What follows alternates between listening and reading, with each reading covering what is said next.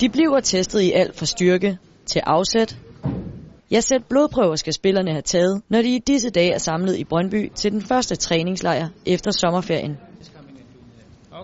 Og spillerne virker begejstrede over at være tilbage i de røde og hvide farver. Øh, det er godt at være tilbage efter sommerferien og være i gang igen. Øh, det har været dejligt med noget pause, men det er helt klart fedt at komme tilbage igen med god energi.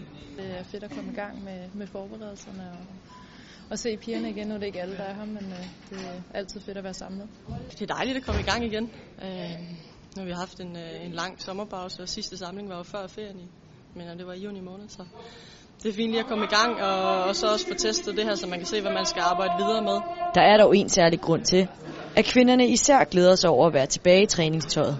Og det er jo super fedt, fordi vi ved, der venter et rigtig, rigtig spændende efterår. Så, øh, så det er godt at se, hvor vi ligger, om vi er klar til det efterår, vi skal, vi skal frem til, eller se frem til. Selvom koncentrationen er høj, og lejren handler om træning, så er der alligevel tid til andet end fodbold og fokus.